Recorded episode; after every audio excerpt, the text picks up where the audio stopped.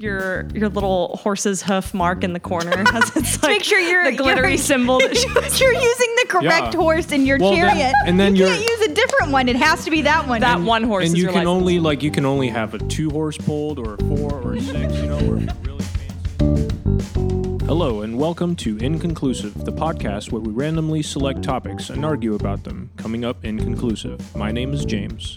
My name is Abigail. And my name is Candace. All three of us are educators at an international school in Taiwan and bring wildly different perspectives to the table. It is important to note that our individual opinions do not necessarily reflect those of our employer. Okay, let's begin.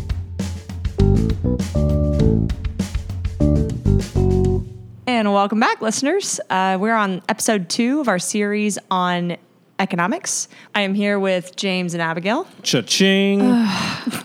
We are going to talk today about private sector versus public sector in trade. Who would get trade priority between the two? So we'll start off with defining some terms.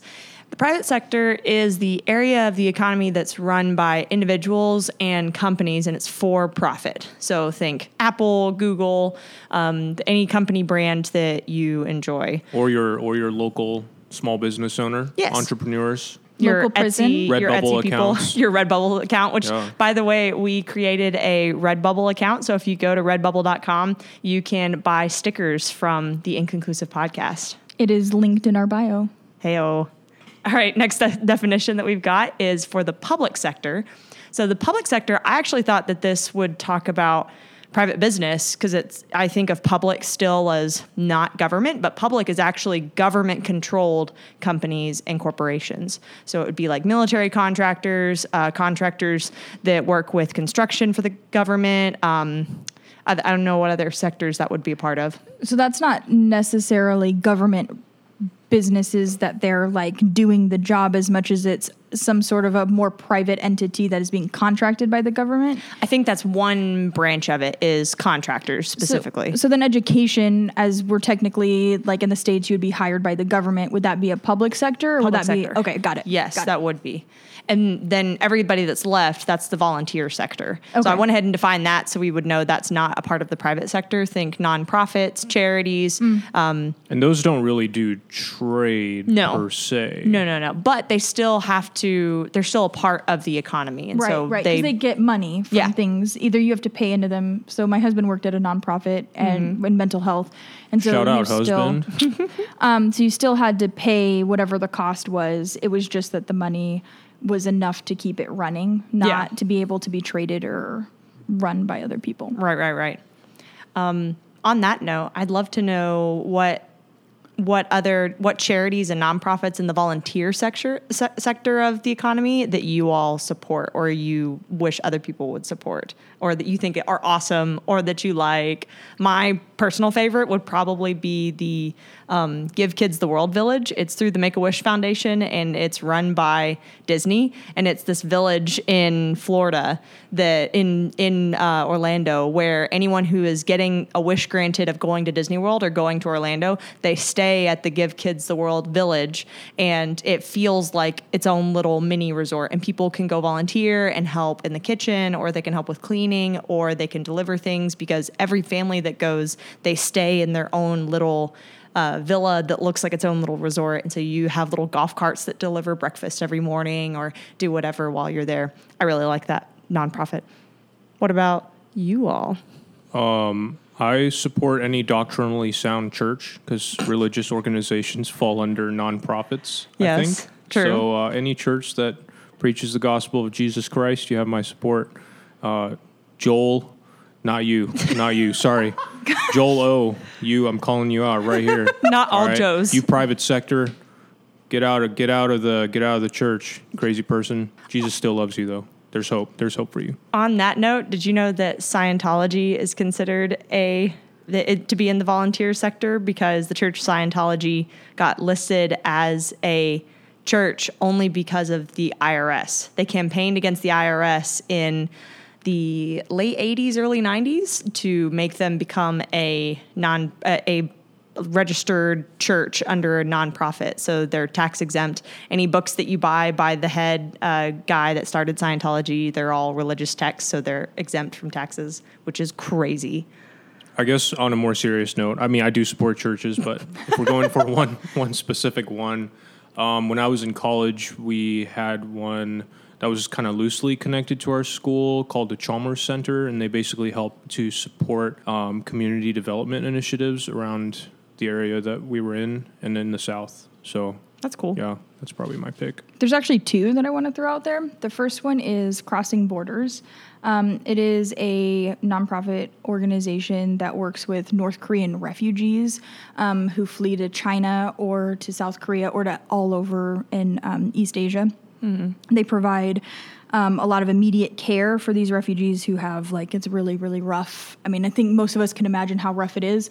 But when North Korean refugees get to China, it's actually almost worse than if they were in North Korea to begin with because of how rough the Chinese government treats North Koreans and their agreement with North Korea about sending people back. Um, but this um, organization helps keep people safe and helps run them to South Korea. And this new thing that they've kind of developed in South Korea is called the Elheim House. Um, and they provide Christian counseling and they provide a place to stay for women and children, specifically because most refugees from North Korea are women and children. And um, they help clothe them and take care of their physical needs, but also, I think, really importantly, they help take care of their mental and emotional needs as well as their spiritual needs.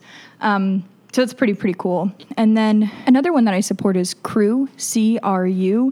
Um, they're a subscription box that you pay into that provides Bibles to either places of poverty where they can't afford them, or they um, take them into closed countries. So they find ways to get Bibles into places where it would be illegal to purchase them or to have them, maybe, um, but also into places where it would be too people are too poor to be able to purchase it. This is no relation to Campus Crusade for Christ, also known as Crew, correct? I think that's a different spelling of crew. same, same bigger crew because they do CRU as their spelling, but like a ah. smaller crew of company, but crew under Jesus, like Yes. Jesus's boat crew. but an entirely Fishers different organization. Yeah, That works. It's a pretty cool one. So you can you can buy like a level of a subscription for I think as low as like seven bucks a month and as high as you want. And for every set of seven dollars, it's one Bible per month. So um, yeah, it's pretty cool. That's awesome. So I want to throw out my source for today. The source that I'm using is the UN's uh, Department of Global Center for Public Service Excellence. It was a committee that they were setting out to explore the various aspects of public service and what helps a country and what doesn't help a country. And they wrote this paper in 2015 or pamphlet, I guess. It's very well designed. Although the the second page has a foreword from their head, who's uh, the director of the the center, and his picture is not very flattering. You know when you take pictures from slightly above the person with shadow on their face, they look kind of sinister. that's Oh, no. that's this picture. Classic UN. I know. Um, so I'm using this this paper that they uh, released that was a study of public versus private sector when it came to trade with what helped a uh, country the most. Is that the purpose of trade?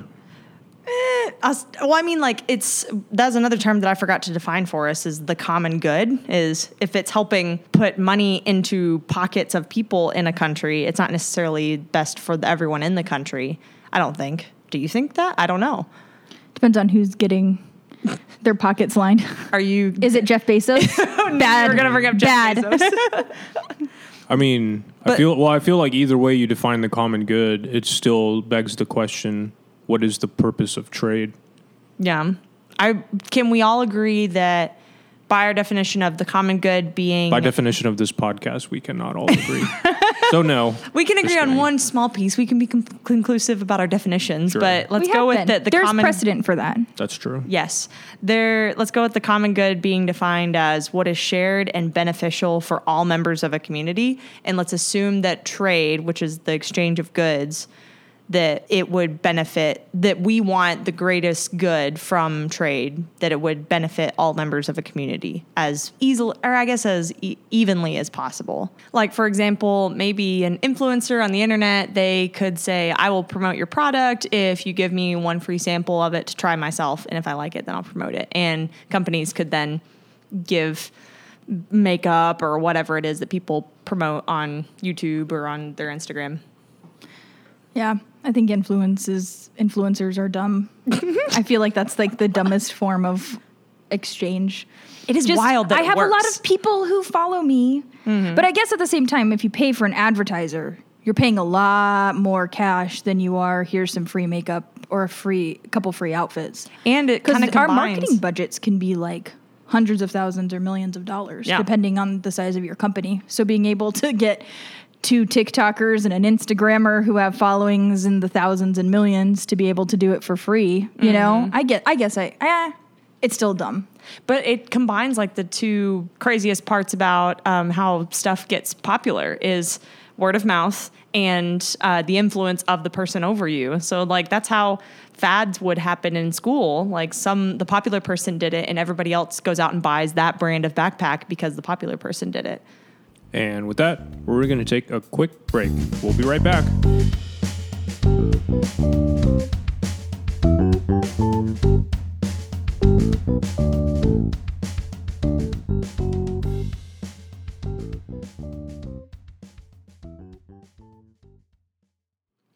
Welcome to Currently Reading with Abigail. Today's book is The Crooked Heart of Mercy by Billy Livingston. Ben wakes up in a hospital with a hole in his head he can't explain. The only things he can remember he'd rather forget, like how he'd spend nights as a limo driver for the wealthy and debauched, how he and his wife Maggie drifted apart in the wake of an unspeakable tragedy, how his little brother Cola got in over his head with loan sharks circling. At the same time, Maggie finds herself alone again. With bills to pay and Ben in a psych ward, she must return to work. Just then, the internet explodes with a video of her brother, Francis's latest escapade drunk priest, propositions cop. Francis, an unlikely priest with a drinking problem, three DUIs, and a looming court date. When Maggie takes him in, he knows he may be down to his last chance, and his best shot at healing might be helping Maggie and Ben reconnect, against all odds.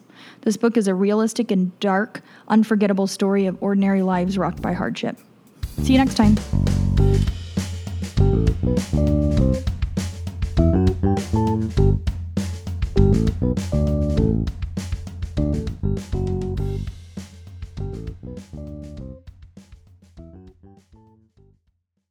Welcome back before the break we were talking about influencers and popular people So if you're a popular person, please listen to our podcast and share it by word of mouth. We would really appreciate no it. No problem. wow that is that's a bold statement Thank you. you're welcome question mark I, inconclusive. in onward let's go on to our first question that kind of goes underneath this. One do you think that the private sector is inherently incompetent the reason i bring this up is a popular tv show that pokes fun oh, at I'm the sorry. idea The private sector or Yes. the public sector? the private sector. Okay. Yeah.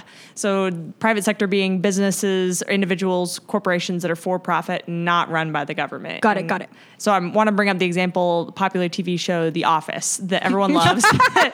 that, Citing the office as evidence. I, well, as like a a public opinion of it's kind of a spoof on all of the negative Oh, parts about Yeah, business yeah. Sure, sure. that and throughout the show you see every possible way that people could be bad at their jobs and somehow still get to keep their jobs Yes. like the the boss is horrendous in every possible way and yet the, everyone wants to keep him around because he's that bad that he's, he's like so unaware of how bad he is as a business runner and If you haven't watched it, you just must. like, there's no way for Candace to explain it I to you in in as good of a way as watching it will explain it to you. my brother absolutely loves The Office, and I hope that he is listening to this episode.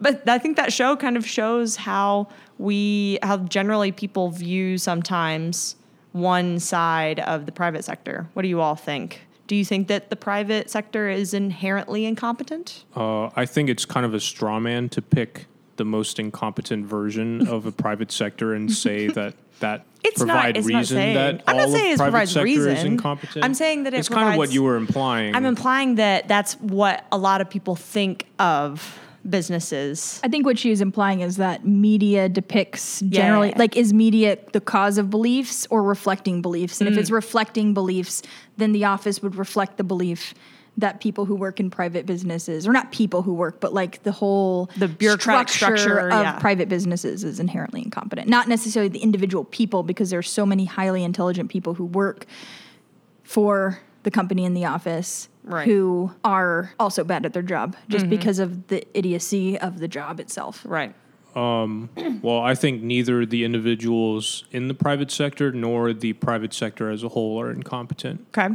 What do you think about, I guess, their like the goal of the private sector? Do you think the private sector should care about improving the economy around it? Because I would guess that improving the economy around a company would then improve the company's value. Like even when you're thinking about property value, you want to improve the area that you're in, or you don't want to throw away trash in your local park because that devalues your property in the same neighborhood. Do you think it's the same with businesses?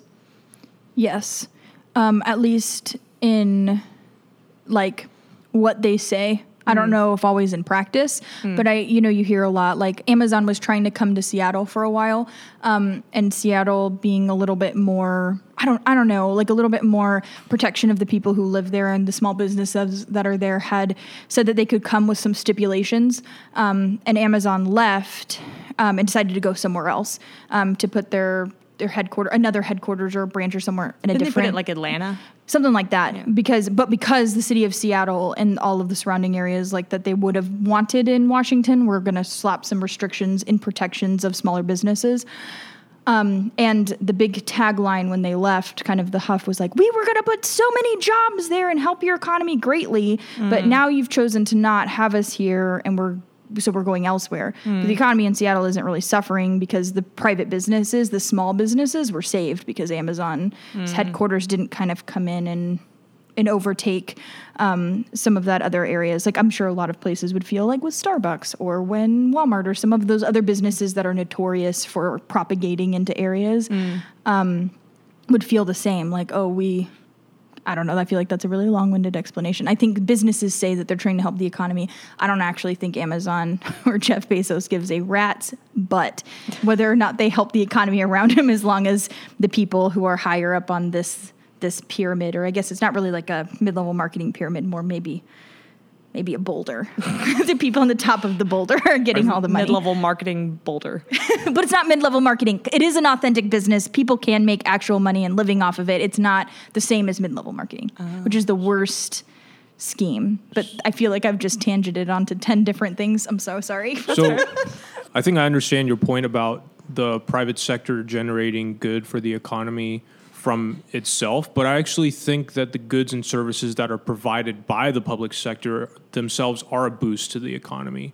Um, because if you think of places like Walmart or even Amazon, um, let's take Amazon as an example, since you know it's easy to hate on Jeff. Um, Amazon itself hires people, but they also provide a service which is valuable to an economy, which is the service of hosting an online marketplace, basically, is how it started, right? Um, and you can say, you know, they've since expanded that. There's Amazon Prime Video, music, all this other stuff. There's like, they bought Whole Foods, right? So now you can, Yep. like, I don't know, somehow link that up. I don't, I'm not sure. But the economic good that a company does goes far beyond its direct hires. It goes to its customers. It goes to the other people that use that service and therefore um, contribute positively. I think for the most part, private sectors are are a positive to the economy because if they're not, they go out of business because private sectors are inherently determined by the consumer. Um, at least in a in a generally capitalist society, which I think is, is kind of what we're going off of. Um, the the main determiner of whether or not a private sector business does well is whether or not it produces things that people want to consume or buy. That makes sense. And I guess our definition of the common good, we didn't actually define good. So just thinking about um, the That's a whole, value. that's a whole series in its own. what is good? What is What good? is Who is no good? one is good, of course, but the the good are, that we're talking about is it the good of um, money continuing to move throughout an economy? Like I like that is the backbone of an economy is money like traveling, but is it like the amount of education that gets spread between people or is it the amount of the the lessening of poverty is it the like how do we define how do we know when a govern or a private business is doing good things quote unquote for a community or for the economy that it's in I think that's a really hard question.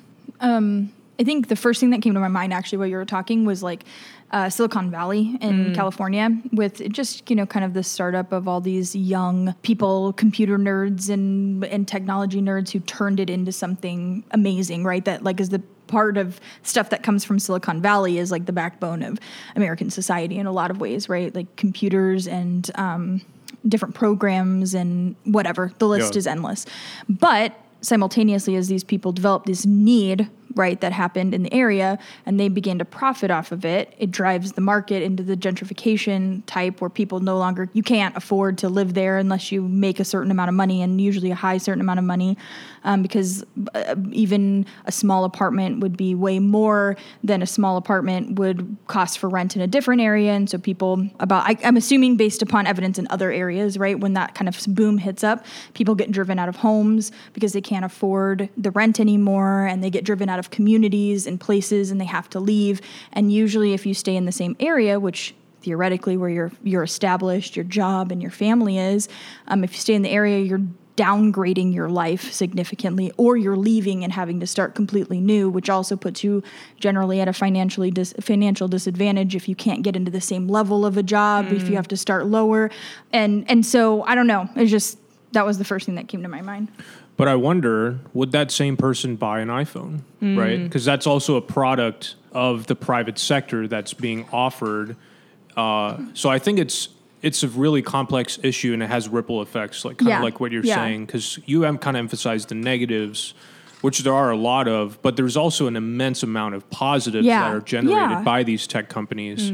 I mean, literally, this podcast probably would not exist if Absolutely. it was not for those well, people. and the th- three of us all have smartphones, and Right. two of the three of us have smartphones that would have been created in Silicon Valley. we all have apple products Yep. sitting on our, Right. our tables right Yep. now so as we so talk. I think like when we're thinking of whether or not a company um, I mean really even either private or public because there are public companies that end up moving people away if they buy Yeah. up their land Yep. or whatever is like it's it's highly complex because you're generating these these waves of direct and indirect effects of like okay well now you know this area now has more options when it comes to purchasing power or uh, this company is now generating software that literally ma- like I don't know, not literally, but you know, a majority of the country runs on. So it's like, you know, how do you quantify that? How do you con- quantify economic influence and then offset that versus how many people Right. have to move out? So I, it's hard. It It's is hard. It is hard. And we we also can think about it in terms of which private or public sector is more important to that place in in mm-hmm. terms of of its running. So like if we lost the private sector and only had the government sector, would we survive? If we lost our like the majority of our government contractors, the majority of our public sector that that would have trade deals, and we just had like bare bones government structure, would we still survive? Thinking of it in terms of like the Parks and Rec TV show. I loved. I'm thinking about TV shows today, but the fact that like in public service, we sometimes think about like oh well this is just this bureaucratic structure and it's not really helping anybody. It's just sucking taxes dry. It's just uh, people sitting in an office not doing anything. But at the same time the, the public sector off- also offers jobs. It also offers um, structure to an area that gets money to Yeah. come back into it if it starts to die. Well, like there's many different like, benefits to it. Specifically thinking of the Parks and Rec like TV show Mm-hmm. example, thinking of the actual real life Parks and Rec departments in the states who provide invaluable things to communities, places that have strong Parks and Rec um, sectors have like better places for kids to play, have better playgrounds because they take care of everything, right? Better playgrounds, better um, for like state forests, better National parks. national parks, better like even just when you think of like something as silly as like a good dog park, um, you know, those are all parks and rec departments, generally speaking, unless it's some nonprofit person who's volunteering their time to do it. Um, and so it is, like James had mentioned earlier, a um, needed thing, right? A needed item. And with that, we're going to take a quick break.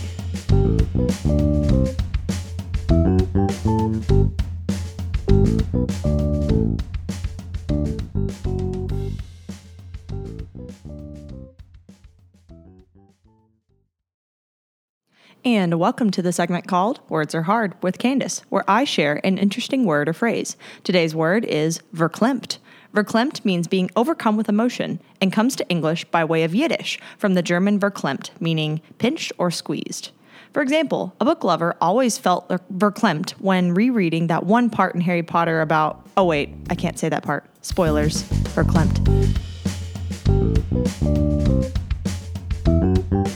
you.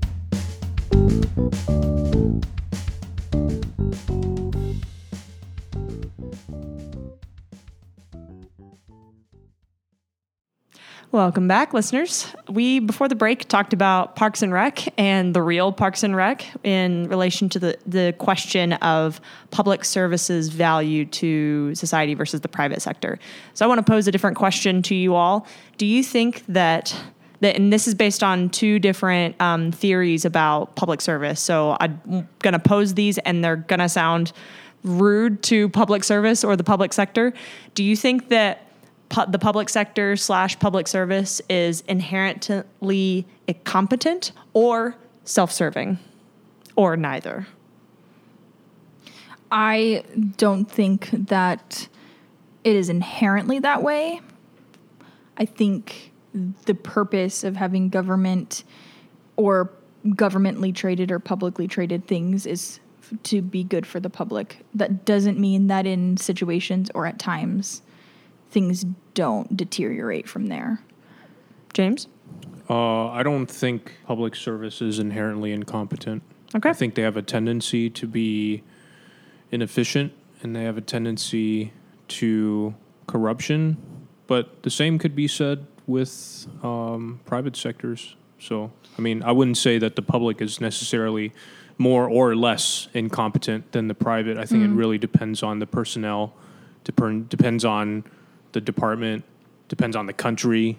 Yeah. Um, Yeah. So, yeah. like Singapore, for example. I think the public ser- the public sector in Singapore is very very efficient post independence. Like they Yeah. they do not take trash. They do not take Yeah. you spitting gum on the concrete. They also do stuff with housing, I think, too, where they Yeah. like build and and rent, but not even really to own. Like almost everything is public housing; it's not privately traded. And there's a couple other things I think that they do. Which the I government does. for Singapore is very unique because first of all, Singapore is tiny and it's an island, so they really don't have a lot of land that you could just like, you know, like go west and mm-hmm. settle on. You know what Westward I'm saying? the course of empire. Um, but like, yeah, I feel like in that circumstance, it, it almost would have been really with such a limited pool of resources, and then I guess in this case, like land that you can use for construction, it would have been really hard if the government didn't manage that yeah. and didn't do so um, Efficiently, efficiently. yeah. The reason I posted this question, which is composed of or comprised of two different truisms, meaning that it's what people think, but they're not necessarily necessarily true, is um, they're two different opposing uh, viewpoints about public sector. And I'm going to quote the UN's uh, paper that I mentioned earlier. So uh, one of the factors that they say that influence um, their uh, study of public versus private sector being beneficial for a country is there's an intellectual barrier. There's this catch 22 conundrum between public choice theory, which posits the idea that the public service is inherently self serving and needs to be constrained, and it's against new public management theory, which propagates the exact opposite view. And it says that public service is inherently apathetic, like it doesn't get anything done and needs to be incentivized to being effective. So it needs to become more business like in its structure for new public management. I feel like, in a way, depending on your theory of government, a public sector that is self serving, if the public is representative of the public, if the public sector is representative of the public, it's okay for a country's public sector to be self serving because it's serving its citizens. Well, it would Or be serving its government officials then. If oh, it's I see. self-serving. Serving. Okay. Mm-hmm. Okay. Yeah. Got it. I was going to say that I think that government entities sometimes get labeled as apathetic or as inefficient. I do think that they could be more efficient. So I'm not saying that I don't think that they're as efficient as they could be. Um, but because of the amount of bureaucracy that needs to go into the way that things get run, specifically in the States, right? Because a, a lot of the examples that we've been talking about, other than specifically Singapore, we've been talking about in the States. So thinking DMV, right? You wait forever in line to be able to do this thing with a million pieces of paperwork. And if you forget one thing, you've got to go back and you've got to get it and you've got to get it done, right? And it feels, oh, they don't care about it. It's an all day affair. Like it's, blo- And you, know, all like, of these you things. look good in the picture. With notorious. that Stuck with it. forever. We're Uh, not stuck with an ugly face. You're stuck with the ugly picture. Do you feel stuck with an ugly face? Pass. I don't even know how to respond. Okay, um, but it's because of like the amount of ensuring maybe a high level of security or a level of like making sure that your identity represents you and these things that get done get done correctly. Um, but also because they split things in ways that maybe don't all aren't always intuitive. So like going from thinking of the DMV to thinking of Parks and Rec, there's hard lines of things that a Parks and Rec department can do and things that they can't do. And so if you're asking for them to do something that feels intuitive that it's Parks and Rec, maybe they can't. And so they're trying to send you to the next place. Whereas if it was maybe more centralized for everything or there was more centralized places, it would feel less apathetic. Also, I also think that you generally the public sector seems really impersonal and distant, Mm-hmm. um, and I think that's a product of like urbanization because back in the day, let's just give like this driver license thing, like back, let's say you, I don't know, like 18th century, uh, they probably didn't have licenses for chariot riding. Um, but if you ran, riding. but if you, but if you like, Get your but if- chariot li- riding at license. Right, It but has if- a picture as Roman numerals above your name for your birthday. It has like your your little horse's hoof mark in the corner. It has its, like, Make sure you're the glittery you're, symbol. That shows. you're using the correct Yeah. horse in your Well, then- chariot. and then you can't use a different one. It has to be that one. that one horse. and is you your can license. only like you can only have a two horse pulled or a four or a six you know or if you're really fancy like you know eight Oh, man. like if your horse That's a lot of kicks someone in the face everyone in the town horsepower. knows that it's your horse Right, right, but now right. if you're in a city you drive a car like a bunch of people have the same car Right. ford whatever and then you like run into someone they're like well i have no idea who that is Yeah. right so like as we've as the population of the whole world has increased in such a way, like we can no longer keep track of individuals because there's just so many of us. Um, and that's, I think, part of why the public sector seems so apathetic or Im- impersonal because they they have to view everyone on a piece of like everyone's Yeah. a number. Every you're your ID number, you're your name, social security number. You're not like oh Joe down the road. Yeah. Like I know your kids, I know your cousins. You know, so yeah. On that note, um, kind of t- side tangent, we're going to go back like 600 years. So back in medieval times in uh, the U- in England and Great Britain, not great then, just Britain. It- I mean, it was great, maybe I don't know. Make Britain great again. So back then, uh, there's this idea called trutha, which is T R O U T H E, and it's where we get the word for truth. And it was essentially your medieval credit score. It meant your word was your bond that Yeah. you could. Like how um, accountable you were. Yes. Yeah. And so if you were like going to do a trade deal with somebody, like, I'll give you 10 pieces of gold for your horse, but I can only pay five now, I'll pay five later. If your trutha was good, then they would sell you the horse. But I think that falls into what James was saying too. Like that would be from a more personal It kind of is, yeah. standpoint We lost that we have, opportunity. but we don't. We have it when you have a credit score. It's the That's- same yeah, thing because it- when you it's buy with a credit card, you're you are essentially saying, "Hey, I can only pay nothing now," right? And the bank has it, and then you're going to pay the bank back. The bank is in between. I mean. Definitely problems with it, but the score of how often you pay back Mm-hmm. is that's your credit score from all the different areas that you have borrowed from. But the crazy thing about it is the credit score doesn't actually reflect whether or not you're going to like be an honest trader. It it reflects whether or not you have borrowed debt before and eventually paid it off. So like someone who has never borrowed anything can't buy a house in the US or rent an apartment unless they have a credit score. And in order to have a credit score, you have to Or if you build pay debt. cash. Well, I mean, it's Yeah. pred- it's based on whether your past behavior can predict your future behavior, which is the same for whatever you said in Trusa. Britain. Yeah, that word. Um, I make my I mean, it's the say same it. thing. Like if I give you, if I trade you, I don't know, like a carrot for five NT, and you'll like uh, you're you're gonna pay me back ten NT later. Um, first of all, you should get carrots from someone else because that's freaking Really expensive. expensive. But expensive carrot. like I don't know, even if you've paid me back like the past ten times, Mm-hmm. this could be the exception. So I mean, Yeah. But I think it's more of a basis for like honesty. yeah, Like Yeah. but like Nick, that, back then it was on a personal personal thing, but Yeah, now yeah, it's yeah. like now it's codified. Now it's Right. like yeah. Algorithms. Now it's numbers. Now it's not like I know you. I know your personality. Now it's like oh, credit score, however much, Right, four hundred. right. It's like nah.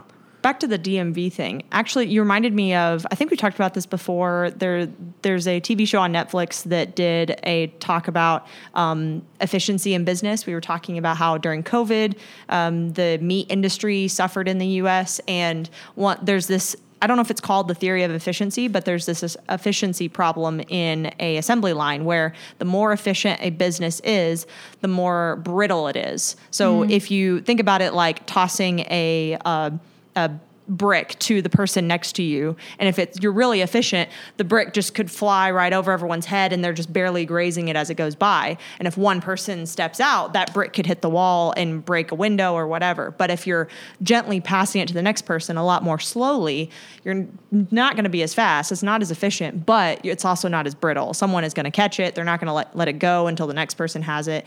And i think that's part of the the reason why government continues to feel like a slow gear in a machine because it is a is not efficient, but it is not brittle. It is Right. steady, like it will continue on as proposed. Also, one other thing that the UN noted in their study was that people generally when they become government officials in order to get reelected they keep spinning the same narrative of let's drain the swamp let's uh, fix the government let's revitalize it and they don't necessarily do that because they're going to need that narrative for their next running they're mm-hmm. going to keep saying we're going to keep doing these things better but you actually need it to not be brittle and you're just going to use that narrative the next time And let's take a break. We'll be right back.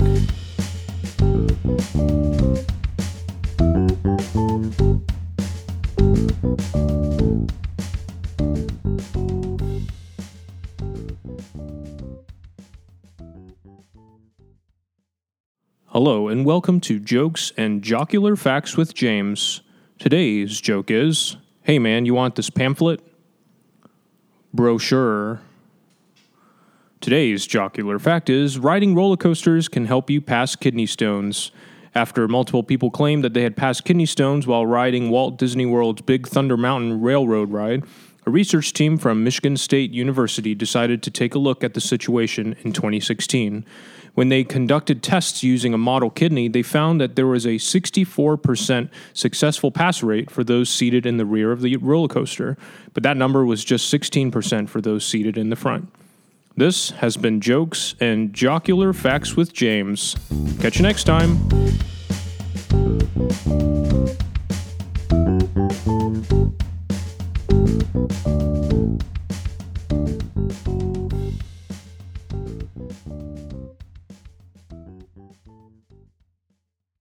And welcome back. We were discussing before the break public choice theory versus new public management. So now I want to propose a different question that kind of goes back to our main question. Which is better for a country's prosperity slash the greater good to get trade priority? Would it be the private sector or the public sector? Private, for sure. Uh, I think it's better to have each person or small groups of people do what's best for themselves, do what's best for their immediate community, produce goods that their immediate community needs, as opposed to some bureaucratic system that determines what is best for that community from thousands of miles away, as is the case in the United States. And I think it works best where we have small business owners making products that they know um, their community needs, and that income goes invest gets invested straight into their community. So I, I think in general, having more smaller components that are all independent, all free, voluntary is better than one like I don't want to say like cram down your throat kind of thing, but like one bureaucratic system that determines from afar what is best for you. I would argue though that they're not determining from afar always because that's literally why we have state, county, city representatives in government who then also can still do contracting and still have government jobs for their area. Also, the idea of state governments, not even just like small city governments, which exist, but also state governments, kind of make a lot, and in the state specifically, make a lot more decisions about what's to the benefit of the people than the federal government. Yeah, I mean, I mm-hmm. support that for sure. Small, like local People making rule. choices for their area. Yeah, I think so, and I think I think people who are on the street would do a better job of knowing what their community needs than someone who's away at the state capitol. Even like, I mean, Yeah. just I think the smaller, more minute um, the market is managed, like on an individual basis, the better it's going to be instead of these like big sweeping generalizations of like you all need this, we're going to provide this. Um, I think it works more efficiently that way. You get that personal face to face contact with Farmer Joe down the street, and I I just I feel like it's a better system, and I think it's yielded um, better results um, throughout history. I think it depends on what your hope is for your community. Is your hope for the community that generally people's lives and the day to day are better and that they have things that they need? Or is it that you are hoping to have a community that can have wealth building? Um, and that is what the standard of it being better is. Because if you're looking for a community to have people who can have access to medicine, like we've talked a lot about, like insulin specifically, or um, oh man, the allergy shot, which I cannot remember what it is called off the top of my head right now. Uh, antihistamine.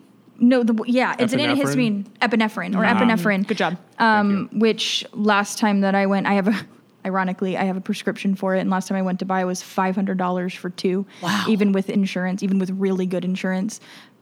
Um, right. So is my, li- so, I mean, I'm not to, to take it really personally, but not really to take it personally because I'm fine, but to take my life as someone who needs this, if I come in contact with something that could literally kill me, also, um, it, that goes into the cost of like ambulance rides, which are ridiculously in the thousands of dollars expensive, even with insurance or emergency room visits. Is making access to that for vulnerable people more important, or is the people who are wanting to buy and trade, like small businesses, owners, or like um, people like Jeff Bezos or Steve Jobs or um, any of these kinds of giants of industry, right? Is it are we hoping to build their wealth or wealth of these types of people, or are we trying to have a community that is for the best of the day to day average and below not below average but like low income type person what is more valuable? And and to to the world or to the community to the country whatever you however you want to break it down. And if you think that human life is more valuable than wealth building i think that public trading is more important. Because when you're getting who gets ownership of drugs and who gets ownership of hospitals and who gets ownership of these types of things when you're removing the private sector from it you're streamlining the financial process of of access and and whatnot. It's like one less person needing a penny from the total. yeah one less person taking out right? Even just in even just privately traded hospitals versus insurance like taking insurance completely out of the mix would theoretically drive the cost of um, hospitals and medical care down because their insurance companies are taking a cut.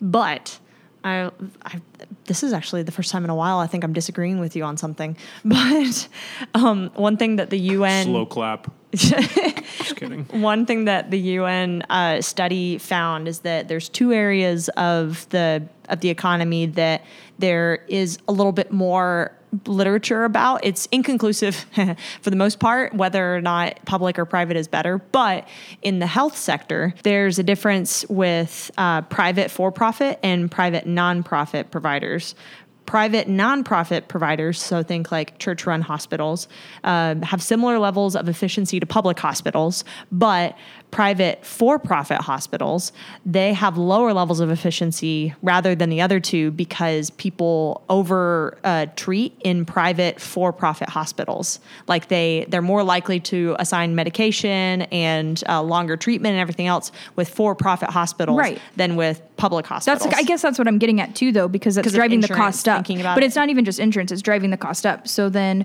I've known people, like real people in my life, who have chosen not to go to hospitals because of infect, like actual like oozing infections, Gross. or because of v- a variety of things that really could have killed them because they knew that if they went, they wouldn't be able to afford the bill. And so a private, a for-profit hospital jacking up all of these um, these treatments and these costs. There was actually an article that was done where a lady went in. It was in New York. She went in to get a strep throat test, and because of the insurance and the public or not the public, the private for profit hospital that she was working at were together. They sent it for a hundred thousand dollar test. What? And the insurance company wasn't going to pay for it at, originally a strep throat test? a strep throat test because they sent it and got it tested for things that she didn't know that they were testing it for, even though technically she signed all the consent forms and everything. Because assuming, Read the terms and conditions. yeah, Always. assuming, assuming that they weren't going to do it, it was as, as necessary. If it, we need to do this, can we do this? And if we need to do this, can we do this? And they decided they did need to do it, but not because her test had any negative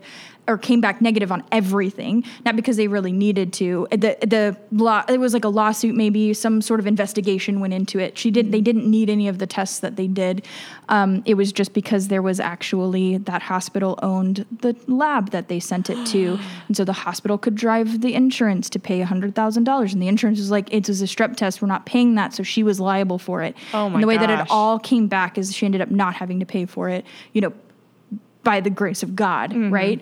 Um, because she challenged it. But that's the kind of thinking that goes into my Tomfoolery. mind. Yeah, when I think of like private hospitals and sectors. And exactly like you said, over tests, longer stays, Mm. more stuff being drawn out. now I feel like we're on the reverse of bashing private businesses.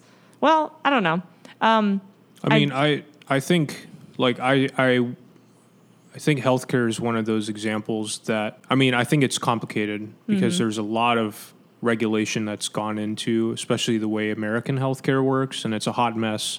Not entirely of the private sector's making either, because it's it's it's a it's a just a mess of both somehow put together because Yeah. government regulations combined with private enterprises uh, attempting to work their way around government mm-hmm, regulations mm-hmm. and so all this kind of nonsense but i think in general like even though healthcare is one of those areas that i think it would be important to make sure people are not having to go bankrupt to stay alive um, that's one of the few areas where i think the public potentially might do a better job. But I think in general, the private sector on outside of health, outside of health, I think the private sector does a great job. Um, I think it does a great job of offering people things that they will consume. I think it does a great job providing products that people will buy.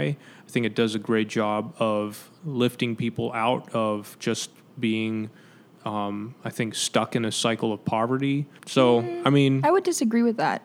Um, I would say that private sectors would keep people in cycles of poverty because if you're, for example, Walmart, if you're working at Walmart where you can't even be able to Walmart. afford healthcare and you get stuck in a job that you've been working there long enough, but to be able to leave to something that's going to do better for you is going to cause you a significant pay cut which is like how it happens when you leave and go to other companies like oftentimes because if your your years of service at Walmart doesn't transfer to Myers or Safeway or Fred Meyer or wherever It does transfer to stocks. but only from Walmart. Yeah, but, if like, you're leaving, Walmart okay, if you're leaving is super Safeway valuable. to be able to go do something else, you take a pay cut, like to be able to to go across to do something else. But maybe they have better benefits, and maybe you have kids. Maybe you can't afford rent on your apartment in an area that you're living in because of these these these things that don't have any value for your life. So- they have value for the profit that they're making.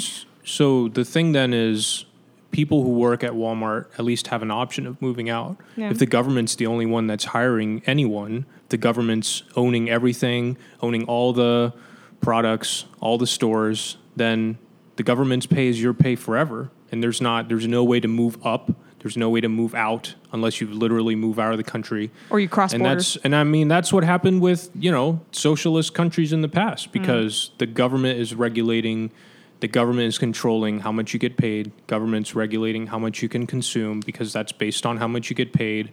And there's no there's no option. And I think the private sector does a good job by offering options. Like you can choose to work at Walmart or you can choose not to work at Walmart. You work something you can work somewhere else. But I feel like that's like an illusion of choice. That's like in certain circumstances and places. This the there's a, um, oh, you have the choice to do this or not. Okay, yes, I have the choice to work at a place that is putting me at a disadvantage where I can't do anything or be homeless. It's not really a choice. You have to be able to to do what is available. And if the only things that are available um, are low paying entry level private sector jobs that aren't actually trying to help you accomplish things. And there are some private se- there are some private sector jobs that are like better than others. Starbucks does a really good job of And I think um, that's what I'm getting at is of, of doing of, that of there is choice. value. is that there is choice both for the worker and for people who shop at Walmart. Yeah. Sorry, I'm cutting you off. Go ahead. I do think, however, that if things were more not, I don't think the private sector should be eradicated, but if it was more moderated by the government, you have to pay people a living wage, which we've kind of talked about. You have to be able to keep up with the Which we inflation of the area. on. and if insurance like the ways that the healthcare was run in such a way that people aren't like dying because they can't get medication which is a legitimate thing that happens in the states just it's insane and if there were things that were in place to make sure that people's lives didn't end because they've had to join something that they didn't really have a ton of choice otherwise about I think that would be better. And I don't think that that means an eradication of the private sector. I just think that it needs to be more moderated by someone else. And I don't think our government, as it currently stands and looks like in the US, is like set up for that. But I do think that would be ideal, which is what you see in other countries that are, are more successful on other measurements of life quality around the world. Like when you look at happiness or when you look at um, quality of life. Are you referring to like Scandinavia, And um, where they uh, where they've rooted out Down syndrome? also Rwanda, which has the most equal. Oh yeah, Rwanda's doing feminist pretty. Uh, equal country in the world, well. right? Nice, Rwanda. And yeah, and they are having more government control in the affairs of people. They're digging themselves up out of the poverty, and they're they're going right towards a good place. You both bring very interesting points. I feel like, or I think, I've been I've been reading a lot about the brain lately, and um, the way that we start sentences about saying "I feel" or "I think" oftentimes points to where we're making our decisions from. Is it from our in, internal instinct? Is it from our amygdala, where it's just kind of run by the beast side of our brain or the the lower level processing part of our brain that's more emotional, or are we trying to think more with our cerebral cortex? So I'm going to try to say I think more often. I think that we need both the private and the public sector for the same reasons that we can't have an, a perfect efficiency machine because it's too brittle. I think that if we only had private sector receiving trade or receiving deals or being able to run an economy, then we may lose out on the regulation that helps keep private from running out of control. But if we only had the public sector, I think we would lose out on choice. I think we would lose out on those um, the things that drive an economy to improve its um, human resources divisions, that there's more uh, rights for people in a workplace, that there's more protection for people, the labor laws have improved over time. There's more of that, I think, because of the choice that we receive whenever we can say, I will walk away from this business along with 10,000 of my friends unless this thing has improved. And in that sense, private sector still has some semblance of the public sector inside of it because it's can kind of be driven by democracy in a slight baby step kind of way in the way that it does business. I guess we're coming up inconclusive.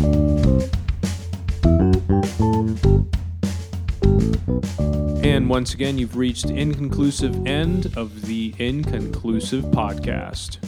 Sharing is caring. If you liked this episode, please share it with your friends and family.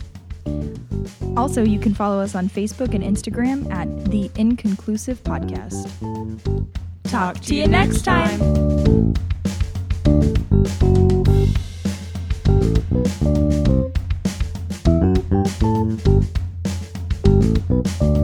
you.